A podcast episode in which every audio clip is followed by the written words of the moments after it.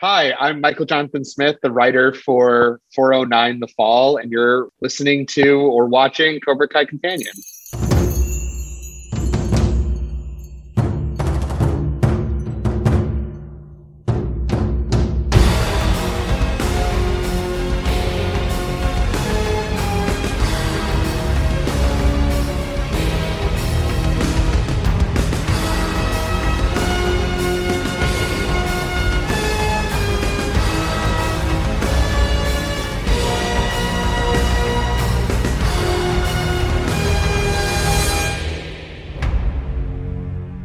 Back to another episode of Cobra Kai Companion, and I am Peter. I am Brianna. And you guys, as always, uh, returning, you know, a fan favorite writer, uh, producer, Michael Jonathan Smith. How you doing, sir? I'm good. Thanks for having me back. Yeah, so you know, absolutely, we we uh, love having you back. Um, just a ball of energy. Uh, you know, I don't know when we're putting this out, but hopefully, um, you know, is probably getting close to season five for us in real time. Uh, yeah. Is there any updates you can give us on Twisted Metal for those that are maybe uh, kind of tuning in? no, that? I mean, I really can't say anything about it. I think it's like been said that we're in production, which is great. So I can confirm that, uh, and it's it's going it's going awesome. We're we're yeah, it's it's been going great. I really can't say much about it. All I can say, I mean, like they've been announcing all the cast, which is very cool. Um, it's been great working with everyone and and some of the stuff for I'm really excited for everyone to see the see these episodes and uh yeah I, I just hope everyone digs it I think it's we're making something really cool so yeah. it's, it's been fun the casting announcements uh, have been amazing and uh, i'm just waiting on like a first look just to kind of get an idea yeah. of like what kind of tone and you know is, is there totally. cgi you know things like that you know just because so little is known I, I will say that we're trying to do everything as practical as possible. So that's where we're starting. Um, and I don't know, like I saw Sweet Tooth's ice cream truck. I feel like that's pretty safe to confirm, and it looks incredible. I mean, it's like the wildest thing. Uh, the mask will have real fire. You know, just uh... you'll. I can't confirm or deny. You'll. We'll. We'll say. Right. Okay. All right. Fair enough. You sound like uh, you're testifying before Congress. I cannot I mean, confirm or deny the existence of real fire. Literally, I've seen how rabid the fans are for Cobra Kai, so it's prepared me to be very careful with my words for Twisted Metal. And I, I know um, Sony and Peacock are being very careful about what we're saying or showing. Uh, but I'm, I'm excited for people to see the, the see it when it's when we can show things. But um, it, it's the stuff we're doing is pretty pretty cool. Yeah, yeah. Um, well, what you do on Cobra Kai is also pretty cool. Uh, episode 409, the the fall. Oh my gosh. I mean, we, we have so many things here. Uh, Carrie Underwood, the return of um, uh, the the committee, uh, which we saw just a few episodes ago. Yeah, yeah, yeah. Um, can you talk about like how this is uh basically like like a two parter? You know, it really leads into uh, 410 as well. Yeah, I mean, look in the writers' room. We always talked about what what is the tournament going to be this year? When is it going to take place? Like there was talks of having it take place in the midseason at one point, and and you know we all we knew is that we wanted to be big. Um, eventually, we were like, no, it has to be the finale, and it was like obvious. And I think the idea of making it a two-parter was was really important too because we knew that there were you know as typical with any season of Cobra Kai, we've got like tons of character threads we want to follow, and we want to make this feel different and uh, and and that's kind of you know the the the reason for it being a two parter. And I was you know very flattered and honored to to take the reins of part one. I, I love that I've kind of become the episode nine writer, which is always very cool and and uh, and it's it's it was a fun episode. It was challenging for me at least because it's setting up 10 i mean so it's really mm-hmm. like it's more about bringing the pieces to the threads together and starting it and not really completing it like a typical episode of TV where you're like, okay, well, now we're seeing. So the arcs that we finished had to be minor moves, like, you know, the realization that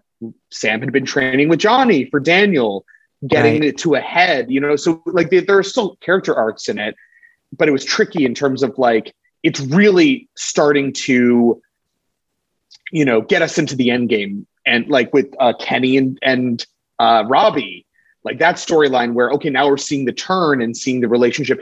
So like as opposed to typical arcs where you know the characters learn something and they're moving to the new episode to restart. This one is more about okay, there's where are the characters at the beginning of the episode and where are they at the end, and the arc is just about the change in relationship there, where Sam and Daniel are on the same side, but then when they learn that Cobra Kai knows Miyagi Do, at the end they're in a different place going into ten. So it was more about structuring it that way with the arcs and making sure it was just as clear as possible. Um, so yeah. Well, speaking of of fan favorite, I I do have to apologize to you. Um, I did this when we were when we were talking to Joe and Luan, um, with uh, with with their episode. Normally, episode nine is the big Johnny Daniel bonding episode, which is normally yeah. your purview. So normally, you are my number one writer favorite episode for the season. Joe and Luan, of course, got that honor this season. They but did. Speaking of fan favorite, you got to uh, take us back into the the um, lovely world office comedy of the All Valley Committee and George's epic introduction speech.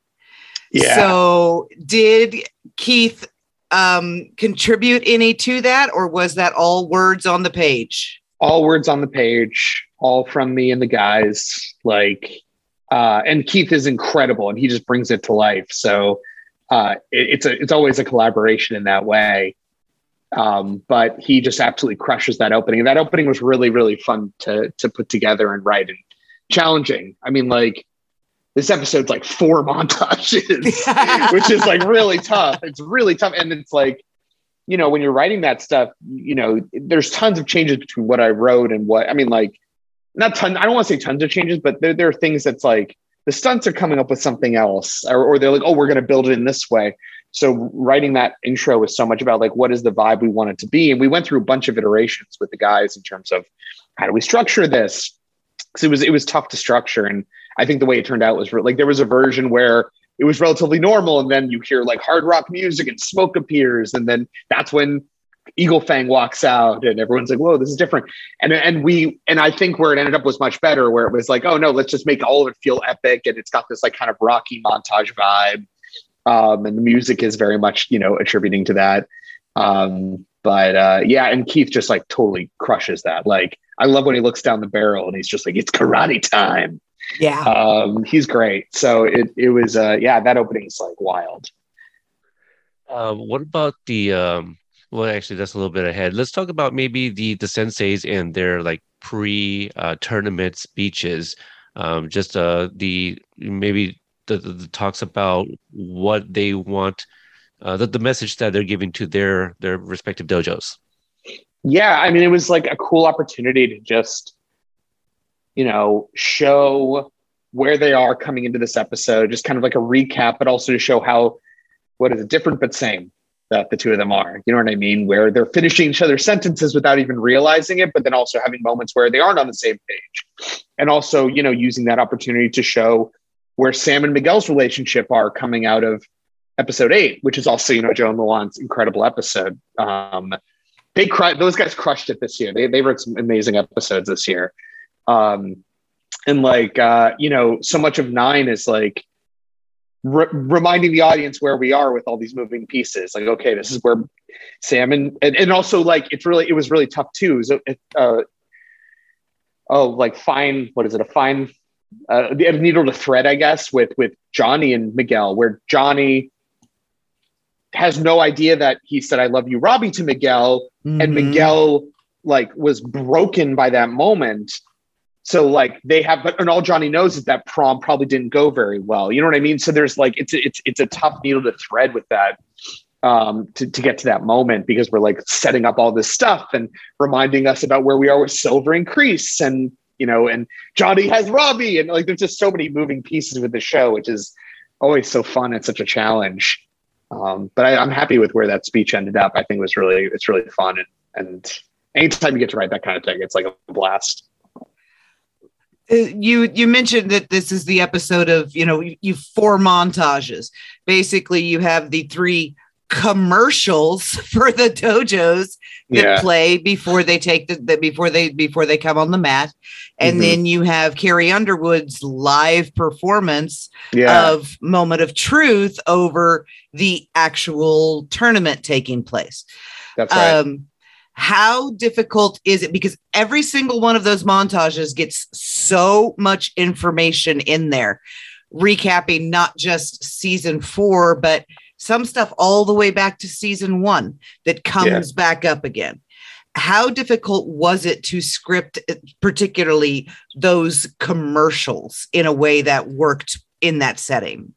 It, it wasn't like I'd say that the most difficult part was like how what is the skeleton of it going to be, which was like how much do we spend with each group? Is it intercut? Like I think that was the toughest part to kind of crack. Once we got into it, I, I knew that it, we like we had to remind the audience that Miguel is a champion and that the last time that we were here, which was technically what a year ago, right Um, it's still 12 months ago right it's still it's still only 12 months we're four seasons in we have to remind the audience it's sort of like uh it's like that breaking bad moment in the finale in the like last couple episodes where you see him like make 51 on the pancakes and you're like holy shit it was a year? Like it's kind of that Yeah. sort of moment. Right. so we knew and, and i also was like it was actually really fun to write that stuff because it's like they're almost like telling the fans like no we're paying attention. Like we know we remember all this lore. Like we're really keeping track of it. So that part of it wasn't too hard and my favorite thing about it it once we got into it it was like really fun to write and really easy to get that down. And it was um uh it was really about like i think my favorite thing of it is is the mirroring stuff like seeing the fights with them and then see like seeing you know uh uh was it like the way that Cobra Kai trains versus the way that Miyagi-Do trains versus the way you know Eagle Fang trains and seeing similar movements in the way that they they train you know with really good state of the art stuff versus you know the like uh the the being on the skateboard and doing it that way. Like so it was really fun coming up with that and that was really important. Like I really I, I in the script I, I I pushed the like no we should have like something interesting like that. Like he's he's doing the jump rope with chains and just trying to keep that eagle fang like kit bash vibe you know what i mean throughout. So um that part was like not too difficult. And then like the other montages like you know i'll, I'll be honest you know uh, the montage what was the skills tournament joe actually joe and one actually helped me with that one because what was different with this season than with past seasons is that like in season four we actually had finished writing almost all the scripts before we went into production. Um, and in season five, the writer's room and production overlapped. So we were like busting ass to get these scripts done. Oh no, that was season five. I'm so sorry. Season four, we had them all done, but so much had changed as we were going into production with season four that we still needed to like rejigger a lot of episode nine by the time we got to my episode. So luckily, while I was taking care of all the conversation stuff, Joe helped me do a crack. Joe and Luan helped me take a crack at the skills because that was tough too. Like, and this, what is the story of that, and what are the points, and where should they lose? So all of that stuff was like really, really difficult. And it, it like literally takes a village. It takes a writer's room to crack some of that stuff. The Carrie Underwood thing, I'll say, was actually I, credit has to go to Bob Dearden because that was actually going to be in episode ten. And then, like again, you're looking at these episodes in totality, and when you look at episode nine and ten, you're like, okay, we have to shift things around. Like originally, Kenny's beating up of Anthony was at the end of episode nine. We shifted that to ten. We moved. You know, um, I think we always knew that that Miguel hurt getting hurt at the end of nine was going to be the ending, but there were Mhm. things that we were like moving around. And do we want to intercut? Do like are we going to have more fights than what was ended up seeing? Like there was a lot of moving things around. So all credit has to go to Bob for the Carrie Underwood, and it was really fun to take what he did and and do do my pass and and and tweak it just to make it flow with where the Carrie Underwood thing was going to be. Um, and I think it worked out great. You know, using that as like sort of our you know Oh, you're the best around montage. So um, yeah, no, uh, those those were really fun to take to to to write. So, uh, I, I guess I kind of have two questions. One to kind of piggyback off what you just said. Um, you guys always knew that Miguel was going to get hurt in episode nine. Are you guys um still like working on the episode titles during pr- production? Uh, do you guys come up with the Yeah. titles? The the ti- the titles usually come last, actually. Like Okay. unless there's a title that's like, oh, we have to call it that. Um, like I, I think "Let's Begin" was always the title for for the the start of the season. I think that's what they always had. Um, you know, for the fall and the rise, when we got deeper into it, like as we're in production, it's really fun. Like Joe Luan and I kind of compile a bunch of names and we bring it to the guys and we pitch what they are and and they're like, yes, no. Uh, I'm trying to think what what uh, what were some of the other titles that we came up with that we really liked. But yeah, but the fall and the rise, I kind of think that might have been Joe's pitch. We knew we wanted to have like kind of like like um first learn stand, then learn fly. Like mm-hmm. I, like we really, I think that was also Joe's pitch was that um, I, I, typically pitch the one kind of like snake related. Like I think uh, like bicephaly, I think was, was mine. um, that one was mine. Snake. The two headed snake. That was my pitch, and like because that's the kind of I like that stuff. I think um, in back, back in season one, I think quiver was my pitch. Um, nice. Stuff like that. So we knew we wanted to be because it was a part one, part two. We knew we wanted to be that. The trick was we didn't want to give away anything. And we wanted to make sure that you know because as you guys know like all the fans are so like every title is is you know is deciphered and and poured over and what could it mean? What could this be about? And we really really take a lot of pride in like what the titles are and um and we don't want to give anything away either. So it was really fun to to kind of look at the fall because the fall also ties into like the fall of Sam and Daniel into the fall mm. of Robbie and Kenny. Like it, it, works in more than one way, which is always so great about our titles. Um, the rise and fall of the Holy Roman Empire is what that brings to mind with me. Absolutely, and like the rise and fall of like like Cobra Kai is kind of coming into into the end of nine, at, at like kind of a down. Well, they're on their way up, but like you you you feel like Miyagi Do or Eagle Fang could take it. Uh, and and then in ten, obviously, spoiler alert, they don't but uh, uh, yeah, spoiler alert, yeah. they die. They they lose. Yes. they do not. Uh, so, so, my uh, other question was going to be, um, you know, you were talking about the, the skills competition and stuff like that. Yeah, I didn't even think about the, the point system uh, having um, to well, be like a like a big factor. But uh, I, I guess I mean, the other thing. Sorry, continue. Yeah, yeah, no, no. Um, I, I was gonna say like also we heard from some of the the kids that they got to like decide on on like what weapon they wanted to use, but yeah. um so like yeah how how do you sit down and decide how to script that versus like you know when you guys are actually filming and working with stunt and and deciding yeah. you know like to go off script perhaps so so you know with the skills competition the biggest thing we wrote was like or that i wrote with with everyone um you know uh the, the, when you attack that, it's like really about what are the beats of the story that we need to say, and like just a tangent talk tangentially about the point system. In the writers' room, we got into a huge, huge argument about how the points are working in this show, oh, and like literally, one of the writers, uh, Bill, uh, wrote Posley, like, or... "Here's how the point." Yeah, Bill Posley. He wrote the like, "Here's the point system, and here's how many points are attributed each thing to make it make sense." And I'll be honest, I literally was just like, "Guys." No one's going to give a fuck about the points. It's like, it doesn't matter. All you need to know is that Miyagi Do's on top and now they're not. And like, us like saying like 35 points, I was just like, nobody's going to care. It's giving me a headache. For the love of God, I don't care. um, Never and say is, no one's going to care with this fandom, though. Well, you well, know well, that's wrong. Here's the thing: is that it's like in the in the story of it, you don't care. You, you, you like it, it's saying it's 35 points. It's just going to get us into trouble with like the fans in terms of like keeping it statistically correct to make sense. And I think the way we did look at it is that like it's really at the end of the day, it's about like who's who, like where do they land? How do they mess up? Who messes up? Why do they mess up? And wanting to make sure that story wise we're understanding like the like okay Eagle Fang and Miyagi Do, they're doing pretty well, but then Cobra Kai surprises them and comes in from behind. And a lot of this goes into the editing too, and making sure that the flow of the story makes as much sense as possible. So, like early versions, you know, we had Tori doing nunchucks and we had Sam doing the bow staff, but then we were talking with them and they were really excited about doing these new weapons. So we changed the script to to match that. It like with Demetri and the kamas, um, which were really cool. And I actually had a joke that that didn't survive, but I really like that joke where he's walking originally demetri start walks onto stage was how the, i wrote the montage starting and you know kyler as typical kyler is like look it's like he's holding two pointy dildos and then demetri starts doing his thing and it looks amazing and then he walks off stage and he goes like they're called commas, period.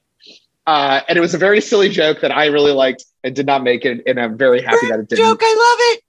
Um, but but like you know that was something that we structured. But then in the editing, we're like, well, you need to just jump right into it and just get into the action, and you still have Demetri looking awesome with the kamas, and you still have these moments. Like we knew we we always knew we wanted Hawk to have a moment where he doesn't succeed. Um, you know, I, which I, which is, you know, where he, he's not able to kick the board. Like there's story beats that we always knew were in there. And then honestly, you find a lot of it in the editing where you're trying to find the flow of story and showing, okay, the first half is Miyagi-Do and Eagle Fang kicking ass. And then the second half is Cobra Kai coming from behind. Um, and in script, it might have been a little bit more intercut where like Cobra Kai succeeds a little bit earlier, stuff like that. So it's really everybody's kind of doing their part to tell the story as best as possible.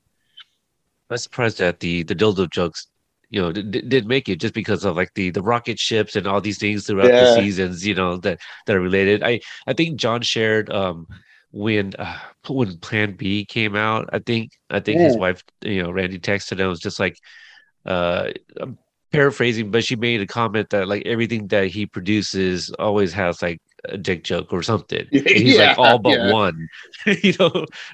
totally. And and honestly, the, I think part of the reason for cutting that joke was just like the pace of the scene. Like you really wanted to jump yeah. right in and not feel like you're starting and stopping. Like you just want to. And I think it, it works it out wonderfully. Yeah. Um, Dicks, sex toys, assholes, and rampant alcoholism are prevailing themes throughout the entire show. And there are still people who claim it's a family show no, eh, like no, it earns its TV 14 people. Totally. You know, let's totally. let's let, let's not be um illusionist. Now, here's a question that may just be in my mind, but it's been there literally since it happened. Um, and you are the man to ask because you were in Miguel's headspace in that last second, in that last shot. When yeah. he screams sensei, yeah. There are three people in that arena that he could be screaming that to. Mm-hmm. There are two men in that arena that he could logically be screaming it to with the way that the season has been written. Mm-hmm. Which one of those two is he screaming for, or is he screaming for both of them? I mean, or does do he you, not know? Let me ask, I'll answer your question with the question. Is this a question you really want me to answer? I I, I think no, it was left no, because I kind of like the thought that he doesn't even know which one he's crying for, sure. and he's probably screaming for both of them. Because I can answer it, but I think like I feel because, like and then the next time we see him, he's with both of them. So sure. I'm. I guess I, it, it, sounds like Michael's going to answer. Well, I mean, I, it, I, am happy to answer if you want, but I don't uh, uh, see. I, I really want an answer, back. but then I kind of want to live in this world where he is screaming for both of them, and even he doesn't know because he's it's, so it's Schrodinger sensei, Brianna. He's so upset with Johnny over the "I love you, Robbie" thing, yeah. and he has bonded with Daniel so tightly by this point that it's up in the air. Which I, I he could be screaming for Kreese because Kreese has been his sensei, but I'm going to take Kreese off the table immediately. For, right. I'll say he is not oh, screaming for Kreese. Kreese is off the three, I go, who's the third person? Yeah, Kreese no, is off uh, the table. Um, yeah, I mean, I, I, will say that like a big part of the headspace is the feeling, and the, and and this ties into like kind of where season four ends and season five begins. I got to talk about ten, but so much about this these two episodes is also about the feeling of like the father and and who is the father and wanting that to tie into this and the feeling of Johnny disappointing him and and feeling like Johnny's fighting for the wrong reasons and you know Johnny makes a mistake in nine which was always really you know we we, we really wanted to make sure that that happens because Johnny's you know Johnny's going to Johnny and and and getting caught up in this whole fight with Cobra Kai affects his relationship with Miguel and so much of these episodes are about Miguel you know getting ready to get on that bus right um so I, I'll, I'll, but I, but I, I won't, I won't like if you, I mean, like, I feel like I could, I, you could read it either way. You know what I mean? Like you could right. read it like he's calling out for Daniel. You could read it like he's disappointed in, in, in, in the way that, uh, that he's been left behind and, and tying it into episode, what was it? Um, episode one of season three with the flat, you know, with, with right. sense, with sensei bringing him out of it. And now he's being left behind. Like there's a lot of ways you can kind of read that moment. And but, I uh, like we, the way that it, it it it's like a warped mirror of the end of season one where Miguel mm-hmm. has become Robbie and he has this difficult father son relationship with both Johnny and Daniel again. Yeah. Where and Robbie just has the father son relationship with Johnny, where they've Yes. switched places. Yeah, So- it's like there, there's just so many moving pieces happening with this headspace, and you really want to show that, and also fake out the audience. Like you want the audience to like. I'm curious to hear from you guys. Like, did you think that he was going to get hurt at the end of that episode? No, No. no, not for think- not for real. At, at first, when I heard the crack, I was like, they would not. Right. And then as soon as we saw the the opening, I, because I was watching with Peter, and when Mm-hmm. we saw the the thing in the hospital, I was like, "This is not Miguel. Unless they are Right. pulling a Dallas, this Oh, is not Miguel." And was- if they're yeah, pulling a so- Dallas, I am so mad. that was a great fake out. I love that. I definitely didn't think that he re-injured himself in the same in the same manner. Like, but I knew it was Yes. related, but I didn't think he was going to be like not walking in the Copy. Yeah, Right, yeah, yeah, yeah, Yeah. So I was just like, Cool. uh, my reaction was very much like, "Fuck," Yeah. you know. Yeah, that, that that was it. But I was like, "Oh no, not this again," you know. So I, but I do wonder like how many people were were doing that. Like, oh no, he, he broke, you know, he's broken again. Right. Yeah, and I think you know, we really like. I, I I pitched to them like I think at one point it was a different kind of injury, and I remember talking with the guys and like I I would love like if let me make a pitch, you could say no, but I liked the idea of it being the same injury just because we set it up and and it felt like it was or in earlier drafts I had it as a different injury, and I, I remember we had a conversation about like what the injury actually could be because we wanted to walk that line with the back injury. Mhm. And um, I also just liked having the parallel with that with season three because it was so much about like season three is so much about like not it's not just about him like being able to walk again. It's about like the bond between him and, and Johnny becoming stronger and using that injury as like the metaphor for it. So it felt like right. It felt right, like you know, narratively and story wise for that injury, like right as Johnny and and Miguel's relationship is fraying for that injury to kind of come back in a way. And and and we knew we didn't want it to be like he can't walk again. We wanted to make sure you we did- we faked out the audience enough that he'd be able to like not to talk about ten again. You wanted it to feel like he could walk out on stage like with with with Daniel and the Karate Kid but we also knew we it had to be something that would like give him pause. Um, so uh, yeah, I love that. I think that ending the way that turned out looked amazing. Like Josh didn't like the way that it was directed was unbelievable. And just know that in that moment, in that heartbeat, I did not rule out the possibility of you guys under the big three's instruction pulling a Dallas and having Johnny walk out of the bathroom shower and finding out that the last two seasons were a hallucination. I know, no, I don't think we'll ever do that. I think you can. Peter has no idea what we're talking about. Look at his face. He has No, no, clue. yeah. No, no, no, no. I I, I know the the Patrick. You get it? The thing. Bobby Ewing walking out of the shower in like the last five seasons had been a dream. Yeah, I, I know that sequence. I, I Okay. don't I, don't- I don't know the show, but I um it, it was one of those like I don't know. Just know for a heartbeat. I was like, did they pull a Dallas? I would not put it past them. Yeah, I put all nothing past them. I, I saw it on some television whatever where You're such a know, baby. D- Dallas was listed as one of the I, I don't know what it was, but you know It was the people were upset. Dumbest like, reintroduction of a dead character ever.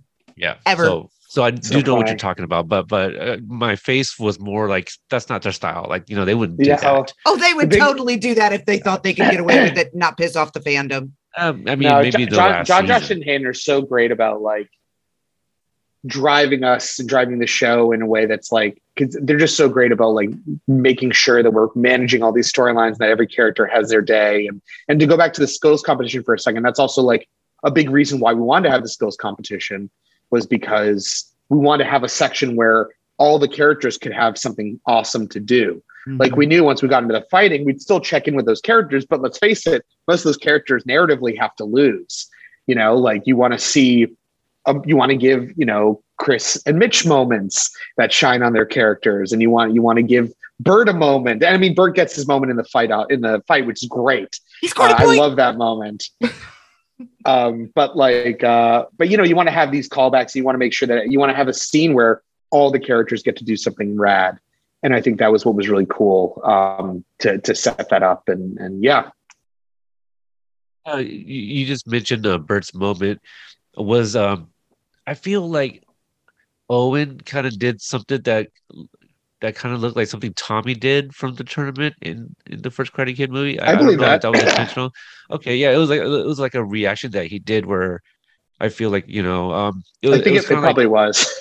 yeah, like Tommy's reaction after like getting disqualified. You know, like yeah, yeah it, it, just it looked really similar. Um, we kind of skipped over the the uh, committee and, and Ron. You know, like I, I love the gag. Yeah, yeah. You know, like everyone's yeah. talking, and then you know, you, nobody really questions where Ron is, and then all of a sudden there he is with the microphone. He's like, eh. yeah. and my favorite one? bit of that, my favorite bit of that too, is that everyone's like, we have to kick Ron out of the group. Like everyone's like literally like, like they're just like, I've had it up to here with Ron. Like you messed up the parking. Like I know that that's that's the the guy's favorite thing is just like the the silly drama with these guys happening in the background. Like they're kind of our Greek chorus a little bit. You know what I mean? Yes. I love that. So writing that stuff's always really really fun. And um, I know Matea crushed it in her episode uh, six this year. Like it's just so much fun to write that stuff, and and and then Ron coming out and saving the day, and like turning out that Ron, and then it's also fun too to be like, oh, Ron's a dentist. You know, like we always love coming up with like, what are the like they, they can't do this for a living. Like there's no money in being a karate committee member. so right. there's something funny about hinting at what their normal lives are like and, and stuff like that. So it's always fun to kind of write that stuff and get little jokes in. Like that's a, that's just also like my sense of humor. Like one of my favorite jokes from past seasons I've shared on the show is just the fact that hinting at um that cousin Louie worked at uh at Fat Sal's in between seasons. Like I just think that's so funny that he he worked in like a sandwich store. And he lives at the 99 cent store. Yeah, yeah, basically. Somehow. It, just real quick, since uh, you know, because it's just like one little thing, and it, I, I don't think it's uh, in this episode. Um, I, I wonder if it was you that told us, uh, or maybe it was Matt. But we we hear that Gavin had more in in season four that did uh did make it. I think we might have we might have trimmed some stuff down for sure. Um, it's hard to say. I don't remember. Yeah, honestly. yeah. I think what, what I remember specifically was for 410, where um they end up like deciding to fire him because of uh, like a decision. Like it was it was almost like a like a finale kind of thing, like at the very end. Yeah, there was a extended scene, I believe. I it, is that not in 10 where they're like kind of talking? Maybe it did get cut at the very end where they're just like having a post mortem. Maybe there was more. I don't think he ever ended up like I don't remember if he got actually fired. There might have been drafts of it, but uh, I don't remember off the top of my head. I'd have to like dig. Yeah, yeah, okay.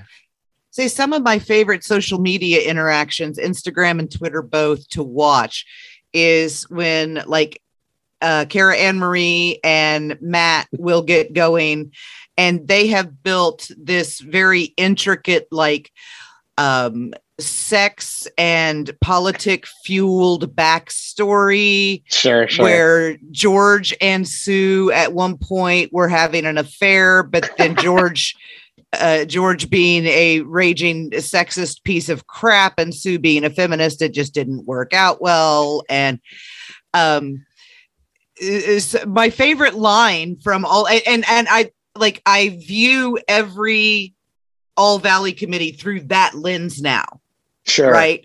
For the the simmering politics and the sex and and all it's like this whole little soap opera going on. Totally. And it's I think, fun. Oh, sorry, go ahead. I, said when they're when they're doing the vote of no confidence and we got to get rid of him, and then he shows up in in the middle of the what is he doing with my microphone? Yeah. best line ever. It's so funny. I love it. I feel like that is the guys that has to be one of the guys. Like, what does he do with my microphone? That feels like a very like Josh thing. Where Josh, is, it feels like it. He that might be his. I, I can't remember. And and that's the thing that finally pushed George over to the vote of no confidence was yeah. that that that Ron touched his microphone. It's um, so funny. What can you tell us about the Malcolm Jamal Warner incident that they are also upset about? we, I, it, I, I feel like it's their Applebee's. You know what I mean? to say, right. like I can't I can't like say deeper than that, but I think that's the energy. I, I, I really, I hope that we get a resolution on that someday because I would Yeah. die to see Malcolm Jamal Warner on this show. Absolutely. it'd funny. We- We should we should hint at it like we did with uh, the Applebee's, where we're like giving little more bits and pieces the more we go. You know what I mean? Yes. Yes. That Applebee's guy, like even the cops know him when he shows up in the Yeah. drunk tank now. it's my favorite thing. Uh, one of the fight uh, pairings that we get is Tori and Devon. Uh, Kid, you talked Yeah. about that one, and uh, De- Devon losing, but also acknowledging that you know she's not surprised because she only just learned karate and, and all Yeah. that. I, I don't think anybody expected her to say something like that. I, I love writing, like writing for getting to write for Devon's so much fun. Um, she's just like, I love that character and, and the energy she brings and how she sort of is like this toe to toe with Johnny in a way that makes Johnny sort of like, oh, I, I like that. Like there's a little bit of Aisha in her too. You know what I mean? And, and letting Devon be sort of this like, you know, this, this kind of like, just like being honest and being like calling, calling Johnny out on his shit is always like a fun character to have and I think like that that moment is just also like a total callback to the first movie where it's just like you you see the online arguments where it's like how did he win? He only knew karate a few weeks. Like how how is that possible? So it's kind of fun to like bring the realism into that and and also just like you know setting her up for next season where it feels like she's bought in on the karate and now what does it mean going into next year with where everything landed um, and the Tori Devon fight is also fun too because you know you want to feel like it doesn't feel realistic for Devon to win that fight. And I think it also is important for to show the like sheer power of Tori. And it's also like a kind of come to Jesus moment for Johnny where he's just like, oh fuck, like my fighter in the female tournament's out of the game.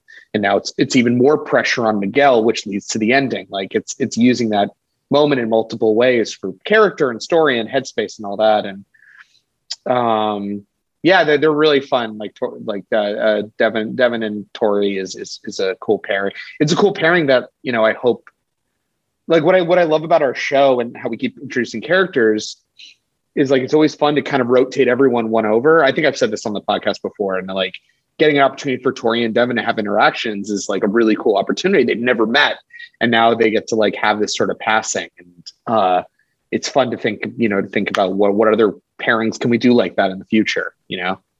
We see see one in the trailer. That's true. That's true. Cho- Chozen it. Uh, it's over. So, so Yes. Oh my God. Those those scenes. I. You guys are in for a goddamn treat next year. I'll say that. I sure or hope next so. year, not next year. No, September. We, Ne- ne- we're, next we're down to like 88 days right now or something. Wow. And that's I, about right. Yeah. it, it, Chozen protecting Daniel. I am here for all of that. I'm just, It's a yeah. it's a it's a cool season. I really love that season, and I'm really um the episodes I got to write were were are all really really cool. I'm like really proud of my episodes that year.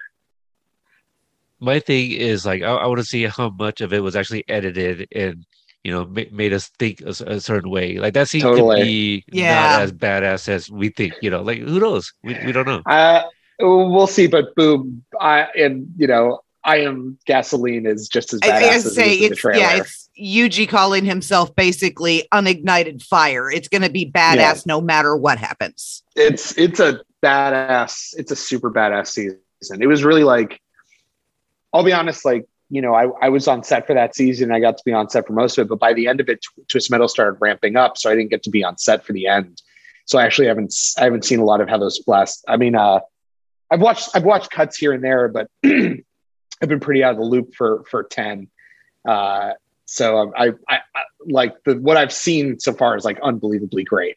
So Ugh. I think it's going to be a it's to be a killer season. So one thing, whether incidental or accidental, um, and I I noticed these more. I'm sure because I am Catholic, so these things were like it, it, I, I was born with these. They're like you know they're like genetic. Um, at the end of season two, the way Miguel and Sam and Eli ended up posed on the stairs was the statue of Calvary, where Miguel is the Christ figure with John the Baptist and Mary Magdalene at his feet.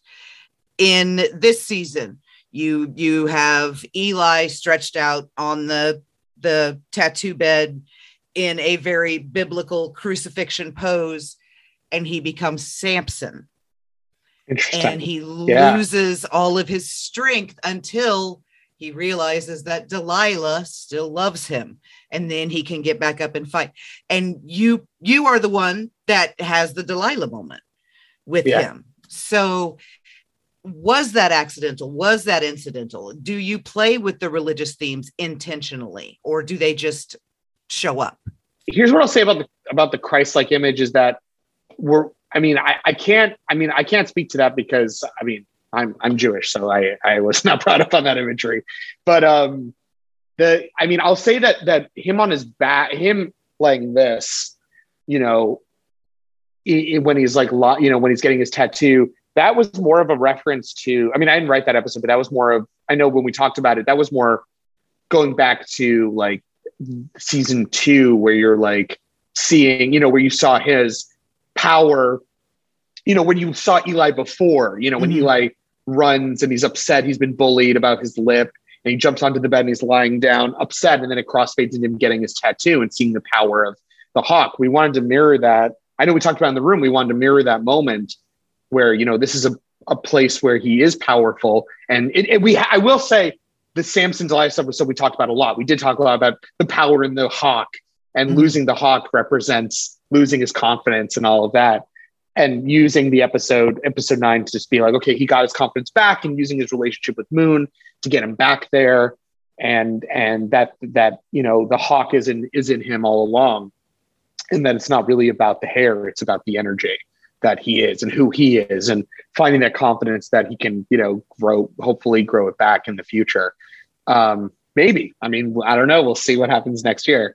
But Right. um, I think uh, you know it is really about that. I'd say we were. I'd say the Samson stuff was definitely things we talked about in the room more so than like necessarily seeing him lying down and, and looking like looking like on the cross. Honestly, it's a question for the director because maybe they they thought of it that way. But I know in the room the way we talked about it was always just about referencing that mirroring that imagery, you know, from the past. Okay.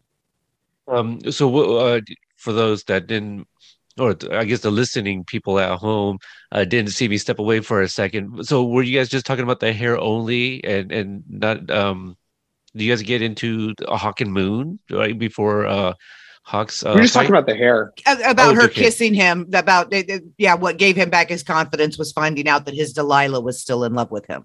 Okay, Yeah. okay, so yeah, and okay. and also like yeah we we excuse me i mean so much of the season two was like watching hawk have his fall he falters and letting moon kind of see him in a new way and kind of getting these two back together and watching the two sort of you know come come back and and letting moon kind of have her alley moment you know with, with with him a little bit. And um that was always something we talked about in in the show and and finding threading that needle of like how when does his confidence come back? At what point should it happen? And and uh you know i think where where we landed hawk is awesome. I love how where hawk's story ends in these last two episodes and letting him win like having him win you know and and giving him the the victory and and not having it just be the same three characters who win all valleys you know what i mean like it, it's really great to have new champions you know which which you know it's just it's just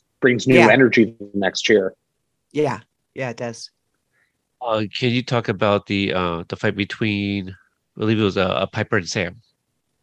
sure i will also just talk about hawk i'm really excited that he got his like the fuck he got one of the fucks this Yeah, year yeah. Yeah, he got I his really- F-bomb. he got his f-bomb i love that anyway um Two F bombs So the this pi- season. Yeah. yeah we did get a few more we're on netflix baby um, uh, so the pipe you were asking about the Piper Sam fight. I'm so sorry. Um, the Piper Sam fight was, you know, really about Sam. Uh, you know, kind of they. She had just realized that Miyagi that Cobra Kai knows Miyagi Do. That you know they know our moves. How do you fight what they know? And it's really this turning point of Sam being like, "Your way is not working. I have to do it Johnny's way." and I think it was really fun seeing that aggression and then having their argument afterwards. And you know, there were drafts where it got more heated, but I like where it landed, uh, where you know it's it feels like I love that this season is so much about Sam being like, I'm gonna do it my way, you know, um, and and how her way is a combination of both of her senseis, and, and I think like the the episode three scene I love with Johnny and Sam, it's like that pays off here, and I think like it's always it, it's always been nice. It, it, it like was kind of it, it timed out well where like a lot of things that get sets up in three, it gets paid off in nine so it like kind of worked out. I, it was a, it was easier for me to be like, okay, well now I remember what happened, and to call back to those enter to those relationships and those moments. Um, so it's really just about that, and and you know sh- having Piper, who you know was sought after in episode six, letting her have you know feel the tension of this character, like oh my god, this is someone who we almost had on our team and we lost her, and now we're seeing what we could have had and feeling the danger of like oh my god, Sam might lose to this to to Piper and letting her kind of bring out the rock paper scissors of Eagle Fang. Karate and Miyagi that was like really fun and um yeah and and and the and the choreography I should just call out the choreography that Don Lee and, and Ken Bearfield did. Like all the stunt stuff this year is just unbelievable. Like they're just so amazing and uh, I love working with those guys and they're so collaborative and like we talk about what the story beats are and then they just turn into like incredible incredible work. Um so yeah, like honestly, a lot of goes to those guys and just to Don and and and how the fight looks with and uh, yeah, it's just unbelievable stuff. Now, kind of building on that, as far as Sam realizing in, in excuse me, in that moment that she has to combine the two to to um, beat Piper because Piper knows all of her you know moves. This is a, a conclusion, obviously, that we saw Johnny and Daniel come to in First Learn Stand when Daniel had to use Eagle Fang yeah. to beat the guys, the, the the hockey players. So we've got the kids coming to this same realization without Johnny or Daniel, either one ever telling them this, which again makes the kids way smarter than their fathers. So, my question is for you, for your sanity, for your mental health, do you ever just want to beat your head against a brick wall for the cross hypocrisy of these two men that they don't realize like Daniel is bonding with Miguel, but pissed off that Johnny is bonding with Sam. Meanwhile, Johnny is pissed off Daniel is bonding with Miguel while he is bonding with Sam. Yeah. I never bang my head against the wall with this stuff because that's the fun. like that's that's the whole point is that Johnny and Daniel can't see what's right in front of them and and that their own past and their and and what's happened always clouds the point of view. Because if they were friends obviously johnny would love that you know miguel's right. getting to know daniel. Or not even that. It's like it's not even that because like you know we do set up that like they become friendly that they're getting along in episode three but there's a jealousy in the being the sensei and the relationships and and what's so important to our show is that Daniel and Sam's relationship and Johnny and Miguel's relationship are that father and son dynamic. And it's so much about like letting your children meet new mentors and, and having that sort of new, you know, you don't, you don't want to feel like you're putting it, you're being put out to pasture relationship wise. And I think it's a very relatable feeling of, of, you know, is, does that mean that my relationship is any less special? You know, or, or is our relationship changing? And and I think it's a very scary feeling, especially as a parent, like for these guys, like, you know, that that that feeling of that of that turn. And, you know, Johnny doesn't want Miguel to to be totally won over by Daniel because he doesn't want Robbie, it doesn't want Robbie again, that mm-hmm. relationship to happen. And so much of this show is just it's about these like baby steps. And yes, jo- Johnny and Daniel learn from each other and they go out like the fact that they go to a hockey game together is so great. Like that's just so um it's such a perfect like you know they're they're hanging out together. They're still enjoying like beers together. They're, they're watching like they're giving each other shit. There's antagonism but they're still like hanging out. Um and i think it's fun to see that the kids are sort of putting it together. And i think the season is so much about like getting johnny and daniel to a place where they're senseis together at mm. that ending. In 10 not to talk about 10 again but like I think looking at this season is like, okay, see, the first half of the season is so much about you have to work together. We have to use both of these things to work. And then in the falling out in five, the back half is like, no, we don't need them. we can do this ourselves. We have to do this ourselves because it's every man for himself, especially in episode six when you realize that like there's the female division that that was added. So it's so much about like these these title shifts and these push and pulls and finding the right opportunity to, you know, really challenge the characters and, and make them do the hardest thing that they can, you know, and and for Sam, it's really hard to kind of turn her back on her dad, but she knows that like the stakes are high, and if she wants to win and beat Tori, she has to do that. And it it it, it just always ties back into this this thing of like, what am I fighting for, and and what what am I sacrificing for that fight? Uh, what one of the last uh, uh, periods we have left is uh, Kenny versus Robbie. Can you talk about like maybe Robbie's headspace because you know these are yeah. you know people are the same team that have to fight, and so uh, I'm sure you guys discussed yeah. the point system uh, with, with this one. Well, well, I will say when I talk about the point system, I, I mean in the grand scheme of like, okay, how many points was the skill competition versus how many points is that? The points in the in the actual game show are always the same. They're like point here. That stuff we care about very deeply. Who gets what okay. point? I just meant in the grand scheme of like how did Miyagi Do go from number one to number two, or how did Eagle Fang drop down to seven? That's the stuff that I'm like, we don't need to get into the chuff of it because it's just like over explaining and it's just setting us up. The point system for the actual fights is so important because it's telling the story of who's coming up, who's coming down. It's like Rocky, you know, it's a it's a Karate Kid. Like the, the, the season of Cobra, the show Cobra Kai starts with literally point LaRusso, point you know, uh, Lawrence. Like that's so important. So with Kenny and Robbie, we always knew we wanted to like have this moment of like, we always liked that two Cobra Kai's fought against each other. You know what I mean? You don't really see that too much in, in Karate Kid, but it happens. It has to happen because there's so many. So it was really fun to be like, okay, well, what does a fight like that actually look like? And then adding the headspace stakes of, you know, Robbie is Kenny's, for all intents and purposes, Kenny's sensei and his his mentor, and he is like this season is so much about Robbie, spoiler alert, coming back from the, to the light and having an opportunity of, you know, having a kid that he's, you know, he's Daniel was his mentor and now he's another kid's mentor and seeing how, like, I think Robbie's headspace in this is so much like I'm using Cobra Kai to get what I want. You know what I mean? Which is to like get back at Daniel and Johnny, essentially. And I think he he feels impervious to the Cobra Kai of it, like the dark side of it. Like he thinks that I I can control it, it's fine. But what he doesn't realize is that's transitioning down to Kenny. And that it's like the things that he's doing, the decisions he's making have a ripple effect on Kenny. So I think it's like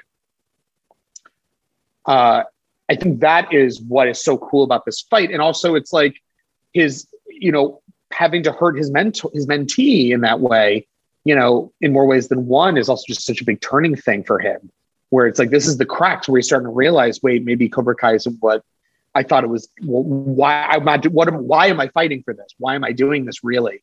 And I think it's it's all to get him back to to Johnny, and you know, hopefully Daniel in the future. But who knows? I mean, we'll we'll never know. So, um, I think it's just it's just so important to get that that hug again. Talk about ten that hug with with Johnny and and Robbie is just so important. And this is the beginning of that, you know, seeing the hurt that he's caused another person, realizing that that's the hurt that like, it's just this transitional trauma of, you know, Kreese was tra- traumatized. That trauma went to Johnny, that Johnny trauma went to Robbie. And now that that is going down to Kenny. And I think seeing it from a different point of view is, is just always such a, an eye opener.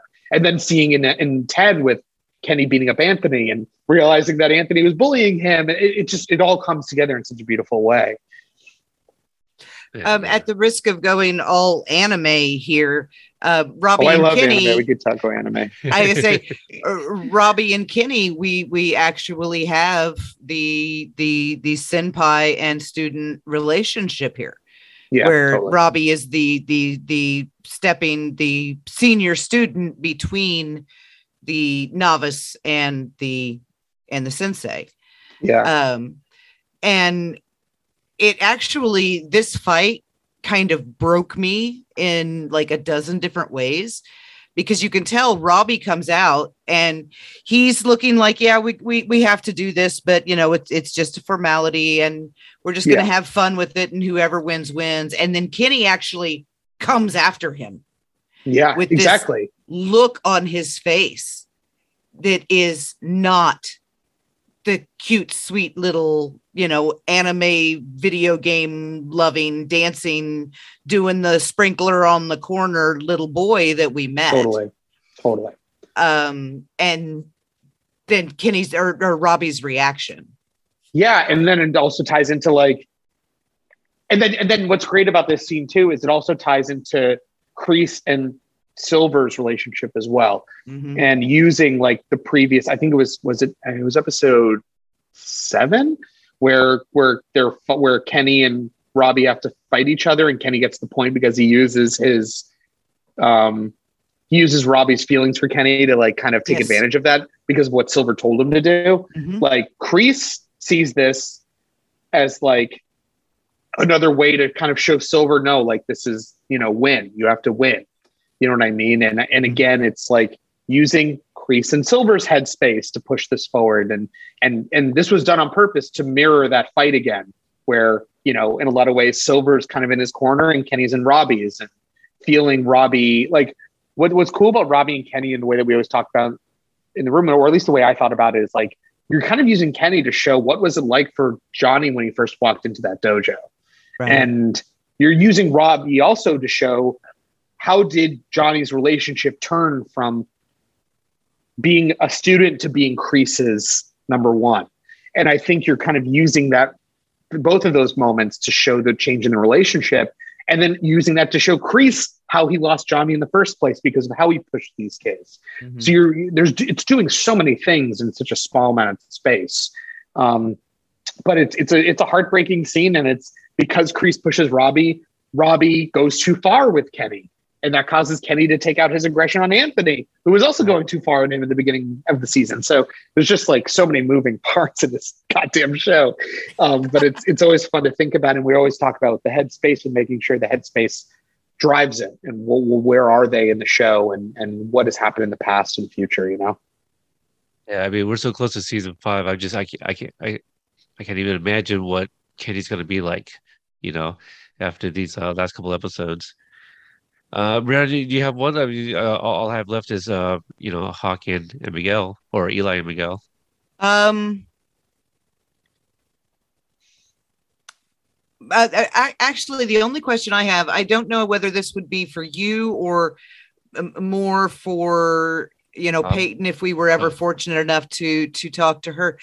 Uh, how much did you guys know about the um, bribing of the ref? Uh, Did the cat did like did Tori know that she was going to win no matter what? Did we know the corruption No. was going on? we we knew from the jump that that was how it was going to end. Like, I think that was something that the that the guys, the big three, told us like day one was like Cobra Kai is going to win, and we want it to be a bribe.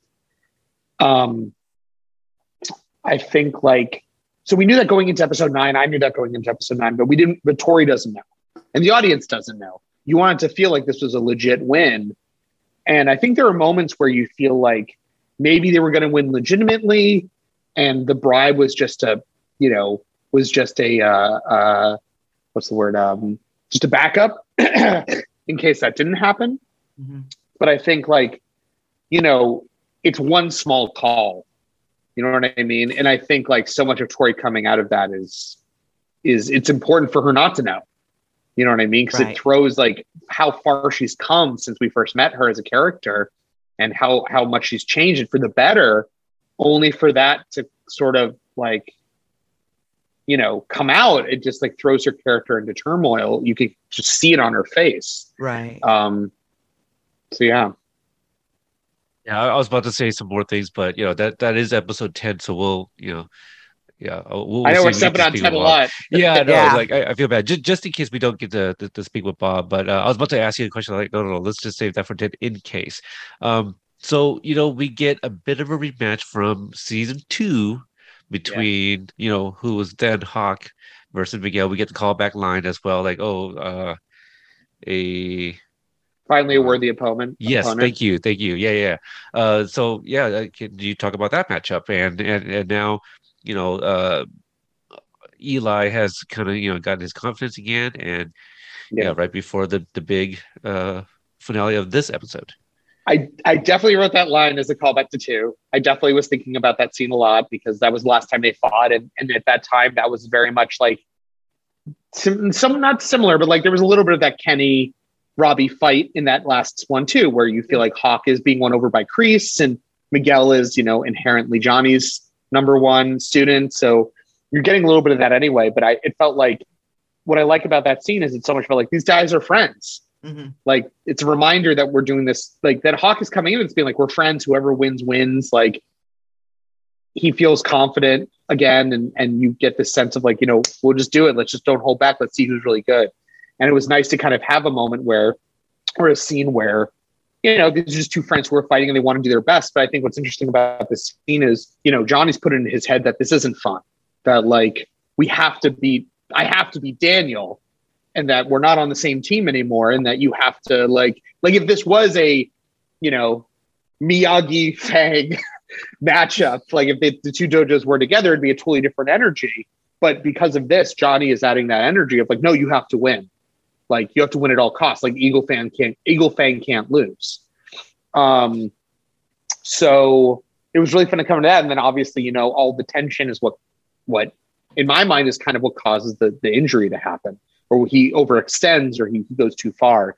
Um, and yeah, that that ending fight was something that I always loved. The that uh, you know, I think that was in every draft, just like the callbacks to episode to season three and the spin and doing that move that that's reminiscent of the you know the the the windmill kicks or whatever. Like we always talked about about doing that and and then having the moment you know get cut out suddenly and feeling the drama of like oh fuck like Miguel's hurt going into the next episode. You guys succeeded. Uh, we, we had that that very Cool. expression. Yeah. Um, yeah. So you you mentioned the windmill kick. I mean, you, you're referencing like Street Fighter, right? Is that I don't know if it's. I mean, it, it's strictly just like the kicks that. I think that's what they were called in season three, episode one. Like whatever, whatever those kicks were. Um, they might have been called windmill kicks in script, but like or a triple whatever. I don't remember what the actual kick is called, but um, there was like a triple kick move that he does in in, in episode one, and it's the same. It's supposed to be a similar move, um, to to mirror that that that you know coming out of a coma moment. Um, oh right. or at least that's how I imagined it. But uh, but you're just mirroring that moment and feeling the tension and like, you know, he's supposed to do this amazing final kick to take out Hawk, and you're feeling the sweeping moment, and then it just all goes wrong. Yeah. Yeah. Right, just like Daniel with the crane that he was practicing the whole movie. Here is Miguel Totally. with the the hurricane that he's been practicing all season. Yeah, yeah. Only it doesn't, Doesn't end work. at all the same way. Yeah. Yeah. Oh, what a backbreaker. Uh, I know. okay. and well, it was one hell of a cliffhanger. That I believe this was the first actual cliffhanger we had. Uh, well, no, season three was a cliffhanger between nine and ten because Cobra Kai had just broken into the house. right, right, right. Oh man, yeah, that episode's great too. Fuck, I love that. Episode. I guess you could say season two was kind of because Robbie and, and Sam had just shown up at Daniel's or at, at Right. Johnny's. Yeah, I feel like we we tend to like Oh, to yeah. end every episode on a like throw forward in some way. Like even if it's an emotional cliffhanger of like what does this Mhm. mean moving forward? Like it's never like that's the biggest cliffhanger of like oh my god like is he going to survive or oh my god they broke into the house what's going to happen in the next episode? Um, but yeah, we you know the guys are so good about like what's the big emotional thing that throws us to the next one. that- yeah, like like uh, in season two, that's where Daniel drives off, right? Mhm. With the, that's that's the mid the, the mid season. Oh, the Uh, mid season, yeah, is Daniel driving, Daniel jumping in the in the car and taking taking off. No, So, no, in no, season- no. He's actually he's already gone to the dojo and yelled at Johnny. It ends with him leaving the dojo. Yeah, Oh, right, yeah, right, and, okay, and yeah. feeling and watching the other students leave too. That's right. Yeah. That's right. Like, um, that was the big cliffhanger there. And then like, yeah, Yeah, yeah, that was mid season. So good. That, that's why we all binge it because because of that. What, what you just said. Yeah. What, what you guys do? What's the emotional? You know, I guess the, the You guys pool. are fanfic writers. You you Yeah. it, it's a rule. are. You end Yeah. every you end every every every post of a fanfic. You end with a cliffhanger, so people will come back, and that's I I I really do think that's part of why people are so addicted to the show is because you guys leave us at, at the end of every episode. You leave us in a place where we can't stop. Right. If we are at all invested, we Totally. have to keep going. Totally. Just great writing. You know, It's emotional manipulation, and I adore you for it. because you're Well, very good you. at it. Thank you. No, Yeah, thank yeah. you very much. No, the guys are unbelievable writers, and you know, I've learned I've learned a ton working with them in all these seasons, and it's just been it's been so much fun. It's just I love writing on Cobra Kai. It's like the most fun. You get to do a soap opera with karate, as, as Hayden would say. Right. So yeah, it's great. and who would have thought just a goofy movie from 1984 I know. and it becomes a goofy, cultural phenom. it's a it's a great movie. Uh, it is a great right. movie, but man, Yeah. Uh, so we'll end it right there. Michael, thank you again for uh, you know, carving out some time to uh, speak about a season Thank four you. episode where we still got season five coming, and you're working on, on a whole ass new uh, other show. yeah. So really Yeah. appreciate it. Um, of course, anytime. What about Yes. oh uh, yeah, one real quick question. What about um uh oh gosh, I just saw it. Duke Nukem. oh, I mean, that's a Oh, movie. I, I don't know. Yeah, that's a I- movie. is I, I, I, I know nothing. Uh, Oh, I just know the guys are working on it, but I, I'm not involved. Oh, okay. That's why I was I was Yeah. wondering if you were going to be on the production staff on that one. No, it's it's a it's a movie, and I, I don't know where. Um, I don't know what stage they're at with it. I know they're doing it, Right. and we, we uh we spoke about it briefly, but um, I uh yeah, I'm not I'm not involved with that one unfortunately, but I'm sure it's going to be amazing. Oh, okay. Yeah, as far as I know, I know that they're producing it and they're looking for a writer and director. So Yeah. Yeah. But Okay. uh, but I'll just say that like I love the guys, and even though I'm working on Twisted Metal, I'll find anything to to work with those guys with on. So uh, so yeah, Yep, yep. The the House of Schliel- Schlildwitz. I, I can't even say it now. It's been so long. Schlildwitz. Schlildwitz. The House of Schlildwitz. Schlildwitz. We'll follow them wherever they go. So, Yes. exactly, Yeah. exactly. all right, Michael. And uh, where can people uh, follow you on social media if they want to keep updated with uh, Twisted Metal? Uh, I am uh, I'm on Twitter at Beardy McWhisker. I'm on Instagram at I am Michael Jonathan. Um, yeah, I'm not really like super active on those, but mostly sharing news about about the shows I'm working on. And uh, but uh, but if you wanted to learn more about what's happening with Twisted Metal and the next season of Cobra Kai, that's the place to check out and, and other stuff I'm working on. But uh, until then, I will. You know, I hope you guys enjoyed season five of Cobra Kai. I'm love to come back and talk about those episodes because there's some wild ones and uh, uh, yeah, and you know, hopefully, uh, I'm sure I'll talk to you before then, but hopefully, Twisted Metal comes out in a timely manner, and please watch that when it comes out because uh, Yes. it's uh, it's like um, I, I'll, let me put it this way: like I love writing for Cobra Kai is like an absolute blast, Uh, but like writing Twisted Metal is like it's like everything if you like anything that i write it's like all of that it's like all the comedy all the drama all the action like it's it's all of that and it's like just letting me go nuts um Oh, with that. and So character driven, all of that Char- plus character, character driven. driven. Oh my god, I'm in love. yeah yeah character driven and it's uh it's Ugh. there's some pretty wild stuff we're doing on it that uh it's it's going to be really cool but um I cannot wait. yeah it's it's it's going to be sick Well, obviously, this will be uh, uh, dated by the time your interview comes out. But are there uh, more ca- uh, cast announcements, like big ones, uh, to come out?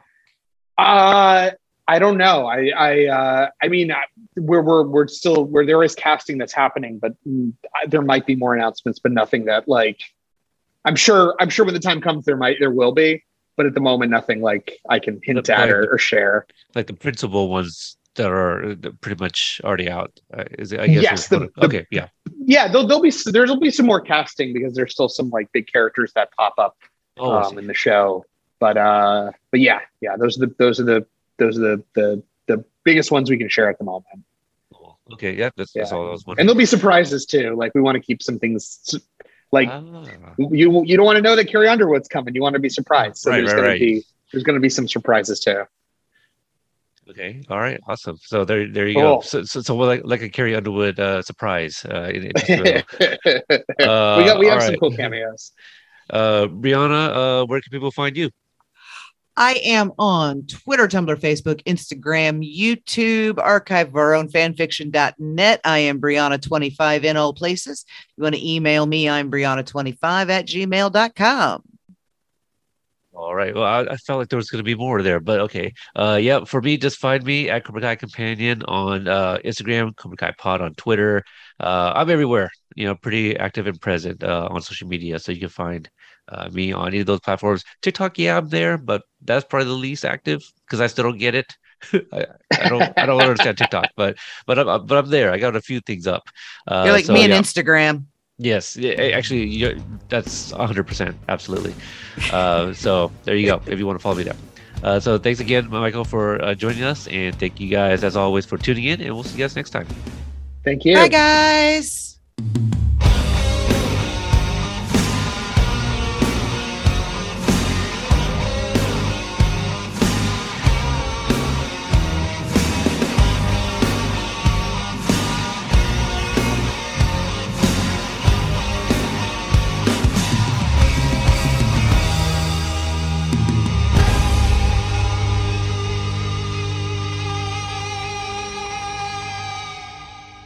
Haven't you done enough, princess?